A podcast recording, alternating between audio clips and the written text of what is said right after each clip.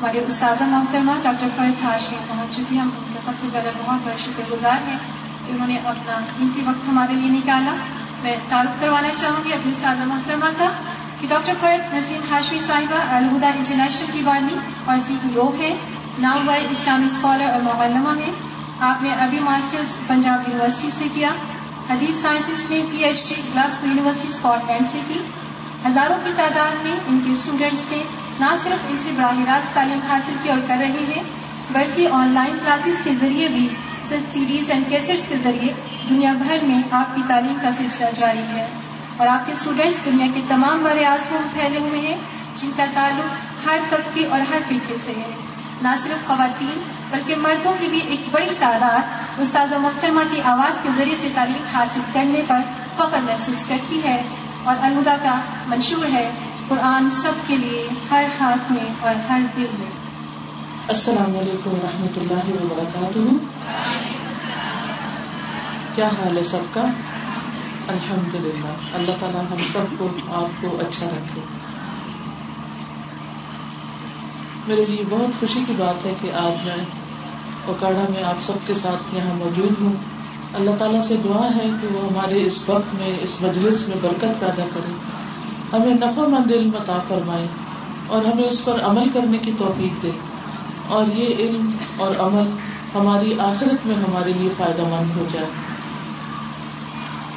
نحمده ونصلي على رسوله الكريم اما بعد، فاعوذ بالله من الشيطان الرجيم بسم الله الرحمن الرحيم رب اشرح لي صدري ويسر لي امري واحلل عقدة من لساني يفقهوا قولي.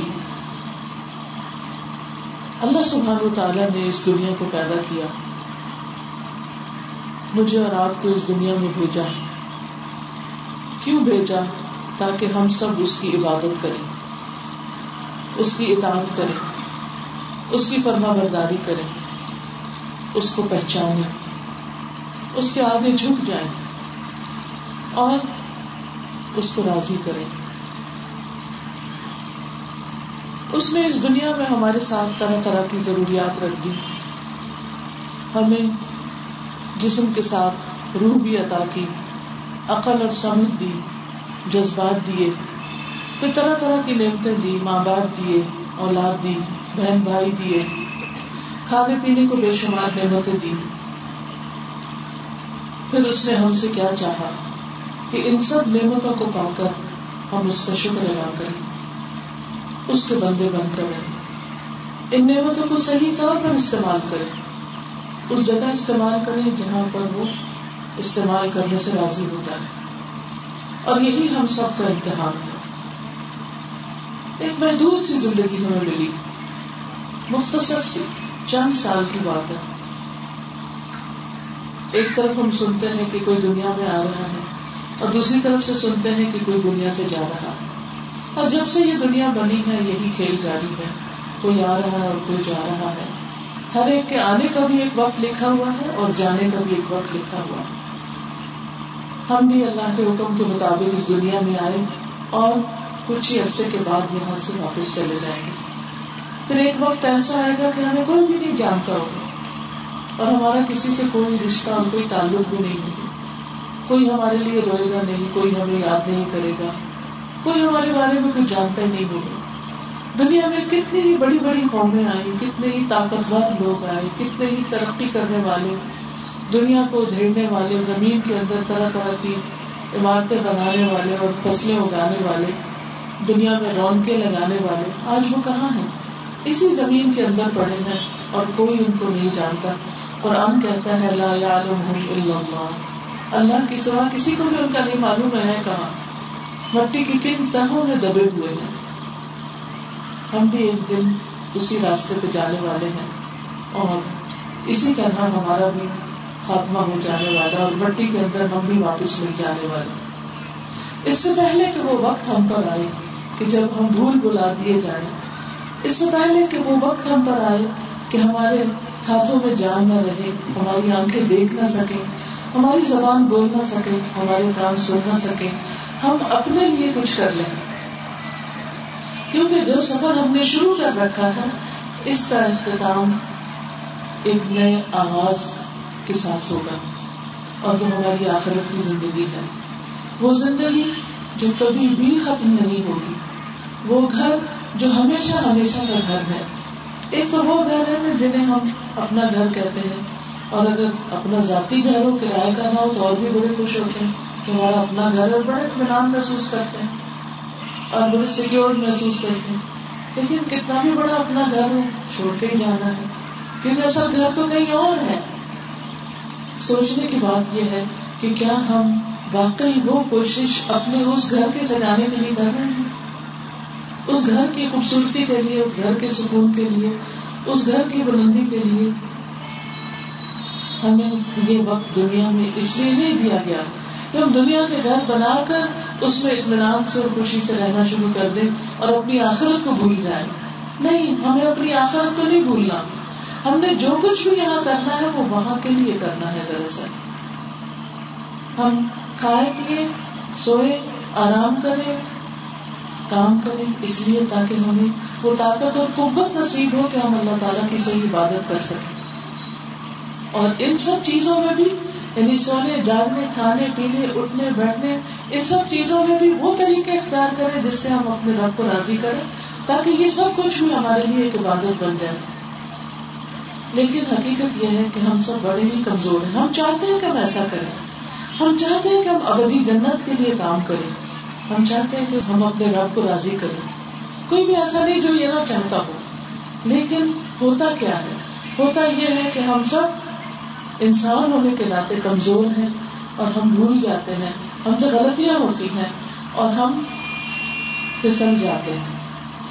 کیونکہ ہمارے ساتھ دو طرح کا شر ہے ایک شر باہر اور ایک شر اندر ہے۔ اور باہر کی نسبت جو اندر کا شر ہے، وہ زیادہ خطرناک ہے۔ اور اس دو قسم کے شر کا ذکر قرآن مجید کی دو صورتوں میں کیا گیا ہے، جو ابھی آپ نے تکمیل کی اور آخر میں جو صورتیں آتی ہیں۔ کل اعوذ برب الفلق من شر ما خلق ومن شر غاسق اذا وقب ومن شر النفاثات في العقد ومن شر حاسد اذا حسد. یہ باہر کا شر ہے اور اس میں جادوگروں کا شر ہے اور طرح طرح کے فتنے ہیں، اندھیرے ہیں، ان کا شر ہے۔ لیکن یہ شر کم درجے کی تکلیف دے۔ ان سے انسان اپنے آپ کو بچا بھی سکتا ہے۔ اسی لیے ایک دفعہ تعبض پڑا گیا کل اعوذ برب الفلق من شر ما خلق۔ جو بھی باہر کا شر ہے، اس سب سے اللہ تعالیٰ ہمیں محفوظ رکھے۔ اللہ تعالیٰ ہمیں اس سے بچائے۔ ہمیں جو شر نظر آتا ہے، ہم اس سے ڈر کے پیچھے ہٹتے اندھیرے سے ڈرتے ہیں تو اس کا بندوبست کرتے ہیں، روشنی جلاتے ہیں۔ تاکہ ہمیں کوئی چیز کاٹ نہ جائے یا ہم کسی چیز سے ٹکرا نہ جائیں۔ پھر اسی طرح حسد کے شر سے یا جادوگروں کے شر سے یا لوگوں کے شر سے بچنے کے لیے ہم طرح طرح کے بندوبست کرتے ہیں کہ وہ ہم پر اثر انداز نہ ہو۔ لیکن دوسرا شر جو اندر کا شر ہے، جس کا ذکر سورت الناس میں آخری صورت میں کیا گیا ہے۔ کل اعوذ برب الناس ملک الناس الہ الناس، تین دفعہ پناہ مانگی گئی ہے۔ کل اعوذ برب الناس، کہہ دیجیے میں پناہ چاہتی ہوں سب لوگوں کے رب کی۔ ملک الناس، سب لوگوں کے بادشاہ کی۔ الہ الناس، سب لوگوں کے معبود کی۔ کس سے؟ من شر الوسواس الخناس۔ وسوسہ ڈالنے والے کے شر سے جو بار بار پلٹ کے آتا ہے۔ اللہ یوسوس فی صدور الناس جو لوگوں کے سینوں میں یعنی دلوں میں وسوسہ ڈالتا ہے۔ یعنی اندر کی کمزوریاں، اندر کے خیالات، اندر کا شک، اندر کا نفاق، اندر کی سوچ کی خرابی، یہ سب سے بڑا شر ہے۔ جس سے بچنے کے لیے اللہ سبحانہ تعالیٰ نے ہمیں یہ صورت دی ہے، جس پر قرآن پاک کی تکمیل ہوتی ہے، اختتام ہوتا ہے۔ اور ہمیں اس پر غور کرنے کی ضرورت ہے۔ اللہ صدور الناس من الجنت والناس. جن اور انسان دونوں ہی انسان کے اندر کو اس کے دل کو اٹیک کرتے لوگوں کی باتیں بھی ہمارے دل پہ لگتی آپ نے دیکھا ہوگا، آپ کا موڈ اچھا بنا ہوتا ہے. اتنے میں آپ کے میاں آپ کو کچھ کہتے شوہر آپ کو کچھ کہتے تو آپ کا موڈ آف ہو جاتا چھوٹی سی کوئی بات. بس آپ ان کو کہتے ہیں، یہ کر لیں وہ کہتے ہیں، میں نے ابھی نہیں کرنا. تو آپ کو اسی سے ہی آپ اپسٹ ہو جاتے کہ میری بات کیوں نہیں مانی. آپ بچے کو کوئی کام کرتے ہیں کہ یہ کام کرو، وہ نہیں مانتا تو آپ اپسٹ ہو جاتے ہیں کہ بچے بات نہیں مانتے۔ آپ بہن بھائیوں کو فون کرتے ہیں، وہ آگے سے کوئی بات سنا دیتے ہیں، آپ اس وقت اپسٹ ہو جاتے ہیں کہ یہ بات انہوں نے کیوں کر دی۔ پھر اسی طرح شیطان جو ہے، جن جو ہے، شیطان وہ ہر وقت ہمارے دل میں اللہ کے بارے میں، نبی صلی اللہ علیہ وسلم کے بارے میں، ہمارے دین کے بارے میں، قرآن کے بارے میں، نیک کاموں کے بارے میں، طرح طرح کے شبد ڈالتا رہتا ہے ہماری ہمت کمزور کرتا رہتا ہے۔ اب اس کا نقصان کیا ہوتا ہے کہ جو کام ہم نے کرنا ہوتا ہے، ہم نے ارادہ کیا تو ہم نے نیت کیا تو اس کو خرابی پیدا ہو جاتی۔ پھر اسی طرح ہم جب لوگوں کی باتوں میں آ کے، شیطان کی باتوں میں آ کے، اللہ تعالیٰ کا حکم نہیں مانتے، اللہ کی مرضی کے کام نہیں کرتے، اللہ تعالیٰ کو ناراض کر دیتے ہیں، تو پھر کیا ہوتا ہے؟ اس گناہ کا بوجھ بھی ہمارے دل کو پڑتا ہے۔ اور گناہ جو ہے، وہ دل کے لیے زہر کی حیثیت رکھتا ہے۔ جیسے انسان کوئی زہر کھا لیتا ہے نا، تو وہ سارے جسم میں پھیل جاتا ہے۔ پھر انسان مرنے لگتا ہے، ختم ہونے لگتا ہے۔ اسی طرح جب انسان لوگوں کی باتوں کا شکار ہوتا ہے، شیطان کی وسوسوں کا شکار ہوتا ہے، اور ان میں آ کے گناہوں کا شکار ہوتا ہے تو انسان کے دل پہ زنگ لگنے لگتا ہے۔ انسان کے دل کے اندر ایک زہر بڑا جاتا ہے اور وہ اس کے سارے جسم کو قابو کر لیتا ہے۔ پھر انسان کا نماز پڑھنی بوجھل ہو جاتی نماز میں سستی ہو جاتی سب کا خیرات کرنے میں سستی ہو جاتی ذکر اسکار کرنے میں سستی ہو جاتی انسانوں کے ساتھ خیر اور بھلائی کا کام کرنے میں سستی ہو جاتی یا ہم کرتے بھی ہیں تو دکھاوا کرنے لگتے ہیں، یا احسان جتانے لگتے ہیں۔ اس لیے ہم سب کو استغفار کرنے کی مسلسل ضرورت ہے۔ اور ایسے کام کرنے کی ضرورت ہے کہ جس سے ہم اللہ تعالیٰ کی رحمت کو پا سکیں۔ کہ آپ دیکھیں نا، ہمیں ہر طرف سے خطرے ہیں۔ ہم چاہے اپنے آپ کو کتنا بھی فائنینشلی سیکور محسوس کریں، ہم فیملی کی پروٹیکشن ہو ہمیں ہمیں بظاہر کوئی بھی خطرے نا، اس کے باوجود ہم خطروں میں ہیں۔ ان خطرات سے نکلنے کے لیے، کیونکہ ہمیں نہیں پتا کہ کس وقت کوئی بات ہمارے دل پہ کس طرح اثر کر جائے اور ہماری ڈائریکشن چینج ہو جائے۔ بعض اوقات ایسے ہوتا ہے آپ سے محبت کرنے والوں کی تھوڑی سی بے آپ کو کہاں سے کہاں پہنچا دیتی۔ کئی دفعہ گھر ٹوٹ جاتے ہیں، آپ نے دیکھو گا ہسبینڈ وائف کے درمیان بڑی محبت تھی، شادی ہوئی، بچے ہوئے، بڑا آپس میں اتفاق، محبت، پیار، دوستی، سب کچھ ہے۔ لیکن اچانک ہی کچھ ہوتا ہے کہ دونوں کے درمیان لڑائیاں جھگڑے پکڑے کے ساتھ پیدا ہونے لگتے ہیں اور بازو کا طلاقوں تک نوبت پہنچ جاتی ہے۔ تو انسان کبھی بھی امن میں نہیں ہے، کبھی بھی۔ ہر وقت ہم خطروں میں گرے ہوئے کبھی اندر کا، کبھی باہر کا۔ اس لیے بہت ضروری ہے کہ ہم اللہ سبحانہ تعالیٰ سے ہدایت کی دعا مانگتے رہیں۔ اللہ تعالیٰ کا قرب حاصل کرتے رہیں اور گناہوں سے بچتے رہیں۔ اور گناہوں سے بچنا ممکن نہیں۔ کیونکہ ہم بھول چوک کا بھی شکار ہوتے ہیں۔ تو گناہوں سے بچنا ممکن نہیں اس لیے ضروری ہے کہ ہم توبہ استغفار کریں۔ تو آج ان شاء اللہ تعالیٰ کچھ چیزیں گناہوں کے شر اور فتنے اور فساد اور اثرات سے نکلنے کے لیے میں آپ کو سجیسٹ کروں گی ان شاء اللہ آپ نے ان کو دھیان سے سننا اور اپنی عملی زندگی میں لانا ہے۔ کیونکہ کسی بھی درس اور کسی بھی لیکچر کے سننے کا اس وقت تک فائدہ نہیں ہوتا جب تک کہ انسان اس پر عمل نہ کرے۔ ورنہ تو علم انسان کے لیے ایک بوجھ ہے۔ یعنی جتنا علم اکٹھا کرتے جائیں گے، اتنا ہی بوجھ بنتا جائے گا۔ تو کسی بھی علمی مجلس میں جاتے ہوئے اور کچھ بھی پڑھتے پڑھاتے ہوئے ہمیشہ دل میں نیت یہ کر لینی چاہیے کہ اللہ جو بھی تم مجھے فیض عطا کرے، میں اس کو اپنی زندگی میں لاؤں اپنے ایمان کا، اپنے عمل کا حصہ بناؤں۔ تو ہمیں کرنا کیا ہے؟ اپنے آپ کو ہر شہر سے محفوظ رکھنے کے لیے اور گناہوں کے برے انجام سے بچنے کے لیے کیا کرنا کیا کرنا استغفار کرنی ہے۔ اللہ سے اپنے گناہوں کی معافی مانگنی ہے۔ تاکہ گناہوں کا بوجھ ہمارے دل پہ نہ پڑے۔ یہ بوجھ ایسا بوجھ ہوتا ہے کہ جو انسان کو ڈپریشن کا شکار کر دیتا ہے۔ آج آپ دیکھیں کتنے لوگ ایسے ہیں کہ جن کے پاس سب کچھ ہے پر خوشی کوئی نہیں۔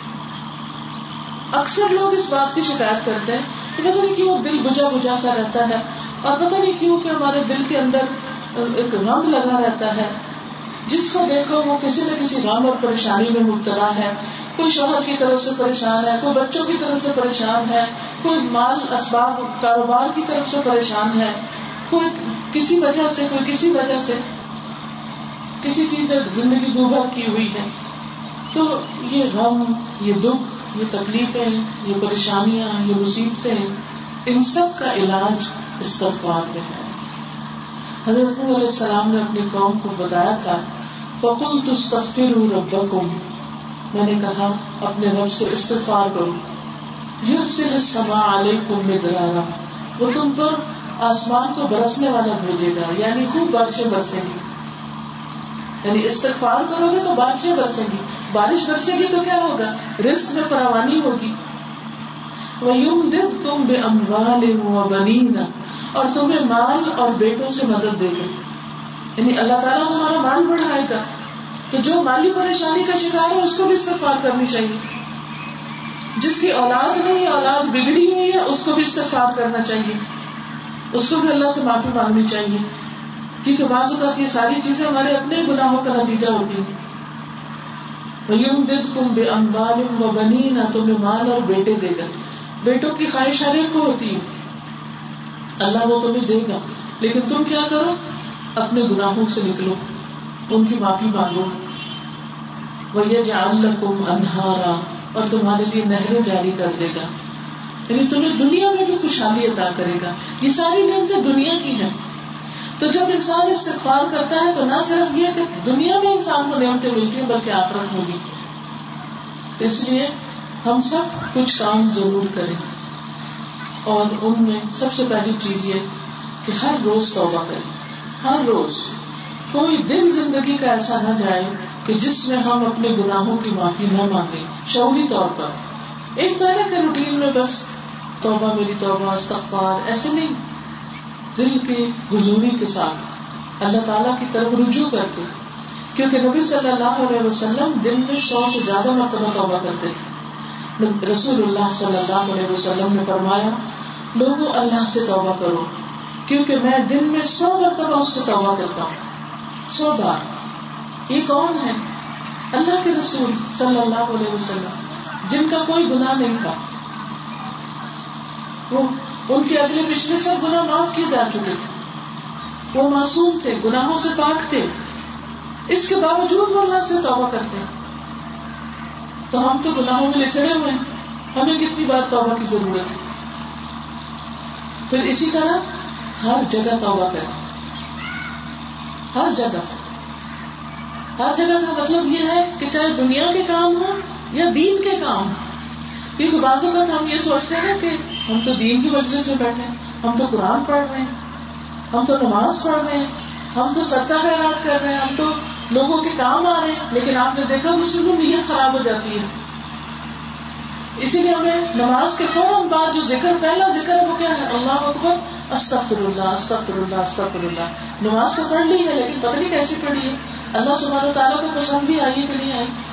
اس لیے کتنا ضروری ہے کہ نیک کام کرتے ہوئے حتیٰ کہ حرم جائیں عمرہ کریں حج کریں کچھ کریں اللہ سے استغفار کرتے رہیں اور اسی طرح بازار جائیں۔ یا کسی شادی بیاہ میں جائیں۔ کیونکہ بعض اوقات آپ نے دیکھا ہوگا کہ شادی بیاہ میں کچھ چیزیں ایسی ہو رہی ہوتی ہیں جن پہ آپ کو کوئی اختیار اور بس نہیں ہوتا۔ آپ کو نہیں پتا ہوتا آگے کیا کیا ہوگا بعض اوقات خواتین نے ایسے کپڑے پہنے ہوئے ہوتے ہیں کہ جو حیات دارے سے باہر ہوتے ہیں۔ بعض مجلس سے تو بالکل ہی اللہ کی نافرمانی پر مبنی ہوتی اونچا اونچا میوزک لگایا ہوا ہوتا ہے۔ اللہ نے خوشی دی اور اللہ ہی کو ناراض کر رہے ہیں۔ بعض لوگ کھانے میں صاف کرتے ہیں۔ یعنی اتنا نہیں پکاتے، اتنا نہیں ہوتا جتنا کھانا اب صرف دکھاوے کے لیے کئی کئی ڈشز اب تو شکر ہے حکومت نے پابندی لگا دی۔ اس میں بعض لوگ جرمانہ بھر کے جو دل چاہتا کرتے ہیں۔ اسی طرح کچھ لوگ اس میں ڈانس اور لڑکے لڑکیاں مل کے الٹی سیدھی حرکتیں کر رہے ہوتے ہیں۔ کیا اللہ کے رسول صلی اللہ علیہ وسلم اور ان کے گھرانوں کی شادیاں بھی ایسی تھی جو آج ان کی امت کر رہی ہیں ہمیں کتنا اللہ کو راضی کرنے کی ضرورت ہے؟ تو بعض اوقات آپ خود کر نہیں رہے ہوتے، لیکن آپ دیکھ رہے ہوتے ہیں اور آپ منع نہیں کر رہے ہوتے۔ کیونکہ امر بل معروف اور نہیں انل منکر بھی لازم ہے۔ کہ اگر انسان برائی دیکھے تو پھر اس سے روکنا بھی چاہیے۔ لیکن ہمارا ایمان اتنا کمزور ہوتا ہے اور ہم اتنے کمزور ہوتے ہیں، ہم کہہ بھی نہیں سکتے۔ کہ ہم کہیں گے تو مائنڈ کر جائیں گے۔ تو کسی نہ کسی طرح مسلم میں انوالو ہو جاتے ہیں۔ تو اس لیے ہر جگہ توبہ کرنے کی ضرورت ہے۔ پھر اسی طرح ایسا کھانا کھا رہے ہیں اور بسم اللہ پڑھنے بول گئے۔ اور اسی طرح کے کوئی کام، تو اسی لیے حسن بصری کہتے ہیں، کثرت سے استغفار کیا کرو، اپنے گھروں میں، اپنے دسترخانوں پر، اپنے راستوں، بازاروں اور مجلسوں میں، جہاں کہیں بھی تم ہو، تمہیں نہیں معلوم کہاں بخش نازل ہو جائے۔ کہاں اللہ سبحانہ و تعالیٰ تم پر رحمت کر دے اور وہ تمہیں بخش دے؟ اس لیے کہیں پر بھی ہو، اٹھتے بیٹھتے یا اللہ تو مجھے معاف کر دے۔ اللہ، کوئی چیز ایسی آپ کو لگی ہو جو میں نے ٹھیک نہ کی ہو ہاں مجھے معاف کر دے۔ کیونکہ اگر ہماری موت اس حال میں آئی کہ اللہ ہم سے راضی ہو اور ہمارے گناہ بخشے گئے، تو اس سے بڑی خوش قسمتی کیا ہے؟ پھر اسی طرح، خاص طور پر اگر کوئی گناہ ہو جائے، تو اس کے بعد توبہ کر لیں۔ کیونکہ کبھی منہ سے بھول کے کوئی ایسی بات نکل جاتی ہے جو بعد میں خیال آتا ہے وہ یہ ایسی نہیں ایسی مثلا کسی نے آپ کو کوئی چیز دی۔ آپ رکھ کے بھول گئے۔ وہ دوبارہ آپ سے پوچھتا میں نے آپ کو کچھ چیز دی تھی۔ کہتے نہیں نہیں، تم نے تو نہیں دی تھی۔ کتنی تو ایسی باتیں ہو جاتی ہیں؟ خواہ وہ غلط بیانی ہوتی ہے حالانکہ دی ہوئی ہوتی اور ہم بھولے ہوئے ہوتے ہیں۔ پھر بعد میں خیال آتا او استغفر اللہ، میں نے کیا کر دیا؟ اسی طرح بچوں سے وعدے کرتے رہتے ہیں، وہ پورے نہیں کرتے۔ کچھ اور یعنی ہماری صبح سے لے کے شام تک زندگی میں بے شمار ایسی چیزیں ہوتی ہیں کہ جو درست نہیں ہوتی۔ تو اس لیے اگر کسی بھی چیز کا احساس ہو جائے نا کہ میں نے ٹھیک نہیں کی اسی وقت توبہ کر لیں فوری طور پر توبہ، اور اس کے بعد کوئی نیکی کر لیں کیونکہ ان الحسنات یدھبن السیئات۔ نیکیاں برائیوں کو مٹا دیتی ہے صفائی ہو جاتی ہے کوئی چیز گر گئی تو آپ فوراً اس کو صاف کر دیتے ہیں۔ آپ کے کپڑوں میں کچھ لگ گیا، بستر پہ کچھ گر گیا، کارپیٹ پہ گر گیا، زمین پہ۔ آپ فوراً فوراً اس کی صفائی کرتے ہیں۔ یہی اصول اپنے ساتھ کریں۔ کہ ہم سے کوئی غلطی ہو فوراً فوراً ساتھ کے ساتھ دھلائی حدیث میں بھی آتا ہے اتبع سید الحسن تمہا برائی کے بعد نیکی کر لو، وہ اس کو مٹا دے گی۔ یعنی صفائی ہو جائے گی۔ پھر ویسے ہی ہو جاؤ گے۔ رسول اللہ صلی اللہ علیہ وسلم نے فرمایا، اس شخص کی مثال جو برائیاں کرنے کے بعد نیکیاں کرتا ہے، اس آدمی کی طرح ہے کہ جس پر ایسی تنگ زرا ہو کہ اس کا گلا اس نے گھونٹ رکھا۔ وہ زرا ہوتا ہے، لوہے کا لباس۔ وہ بہت جکڑا ہوا جسے بازو کا تھا آپ نے کوئی تنگ کپڑا پہن لیا۔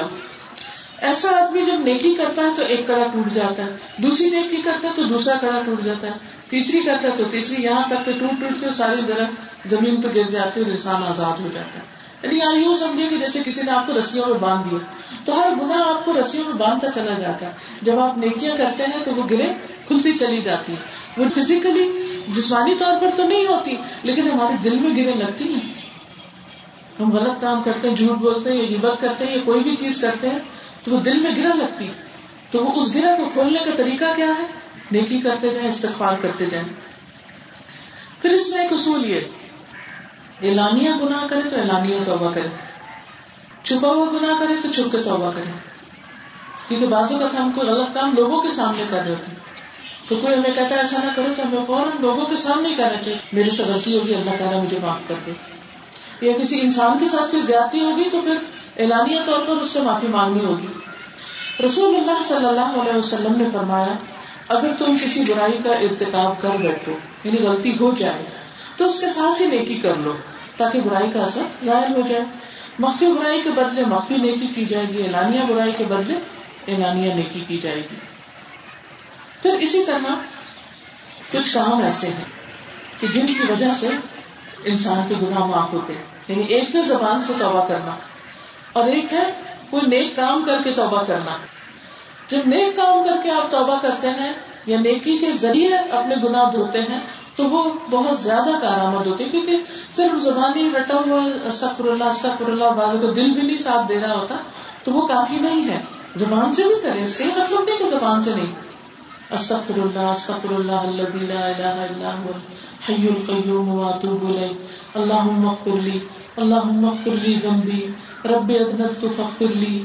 کتنی طریقے ہیں، سجدے کی دعا میں استغفار ہے، اسی طرح رکوع میں ہے، تحیات میں ہے. رب انی ظلم تو نفسی ظلم کثیرا فاغفر لی فانه لا يغفر الذنوب الا انت لیکن کچھ کام ایسے ہیں کہ جو آپ کے گناہوں کو مٹانے کا ذریعہ بنتے ہیں۔ اس میں جمعہ کی نماز پڑھنا۔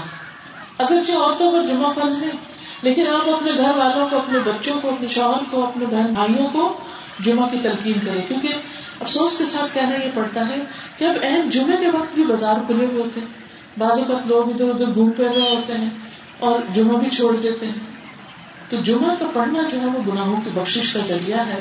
اور اگر آپ کے لیے ممکن ہو، آپ کے گھر کے قریب کوئی ایسی مسجد ہے، کوئی جگہ ہے جہاں آپ جمعے کے لیے جا سکے تو آپ بھی اہتمام کر سکتے ہیں۔ رسول اللہ صلی اللہ علیہ وسلم نے فرمایا، جو شخص جمعہ کے دن وضو کرے، خوب اچھی طرح کرے یعنی بل کے صاف ستھرا ہو کے وضو کرے پھر جمعے کے لیے آئے۔ خاموشی سے بیٹھے۔ تو اگلے جمعے تک اور تین دن مزید کے گناہ معاف ہو جاتے ہیں۔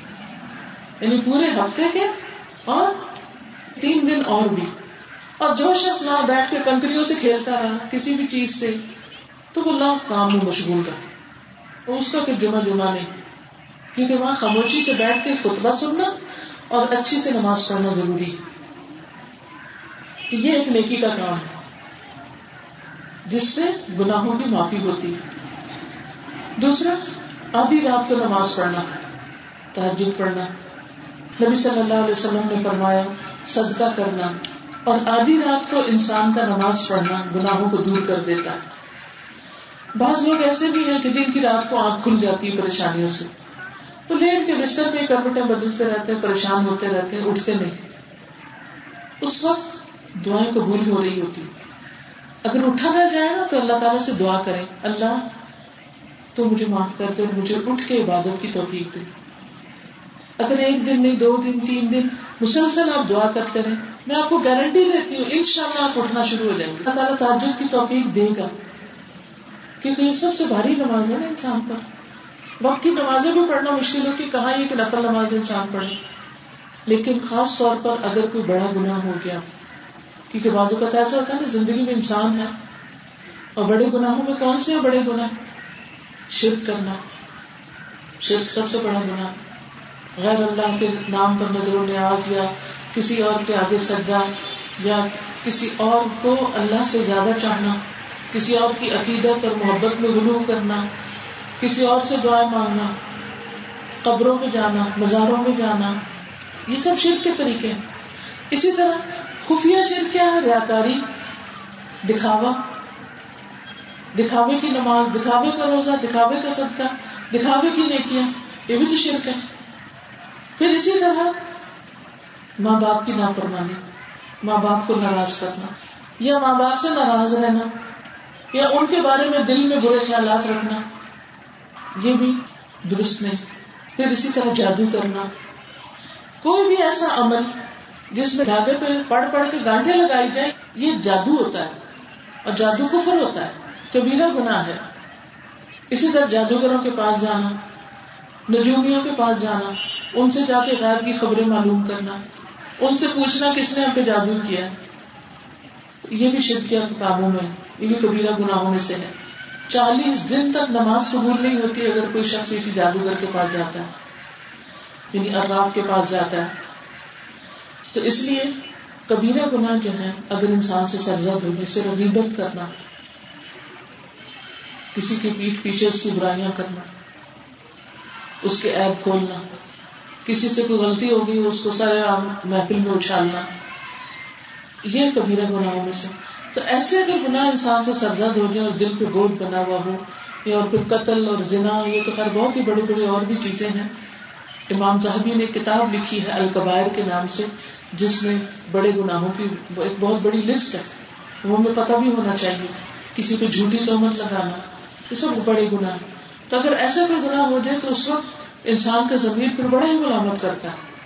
انسان کو بڑا ایک پریشانی رہتی کہ میں کیا کروں؟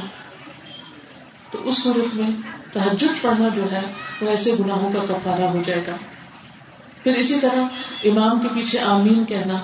رسول اللہ صلی اللہ علیہ وسلم نے فرمایا، جب امام آمین کہے تو تم بھی کہو، کیونکہ جس کی آمین، فرشتوں کی آمین کے ساتھ مل گئی، اس کے پچھلے تمام گناہ معاف کر دیے جائیں گے۔ بعض اوقات لوگ سستی کے مارے آمین نہیں کہتے اچھا دل میں ہی ایسے ہلکا سا بول دیا، یہ کہا ہی نہ پھر اسی طرح اگر کوئی گناہ بہت پریشان کر رہا ہے یا کوئی زندگی میں بڑی مشکل آ گئی ہے، تو اس کی دوری کے لیے، اس تکلیف کی دوری کے لیے، بیماری کی یا بچوں کی طرف سے یا کسی بھی طرف سے کوئی غم کھا رہا ہے آپ کو، تو اس کا حال کیا ہے؟ دو نفر پڑے اور اس کے بعد استغفار کریں۔ توبہ کے نفل جس کو کہتے ہیں۔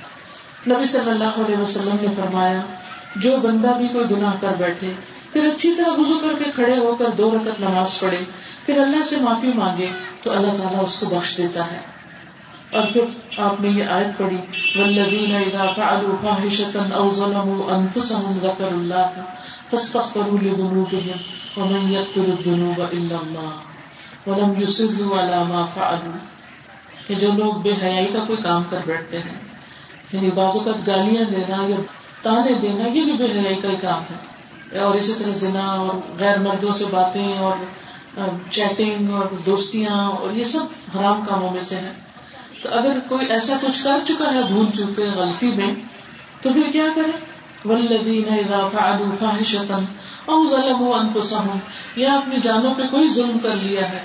ذکر اللہ تو فوراً اللہ کو یاد کرنے لگتے ہیں۔ لذنوبهم پھر اپنے گناہوں کی معافی مانگتے ہیں۔ ومن يغفر الذنوب الا اللہ اور کون ہے جو اللہ کے سوا گناہوں کو معاف کرے؟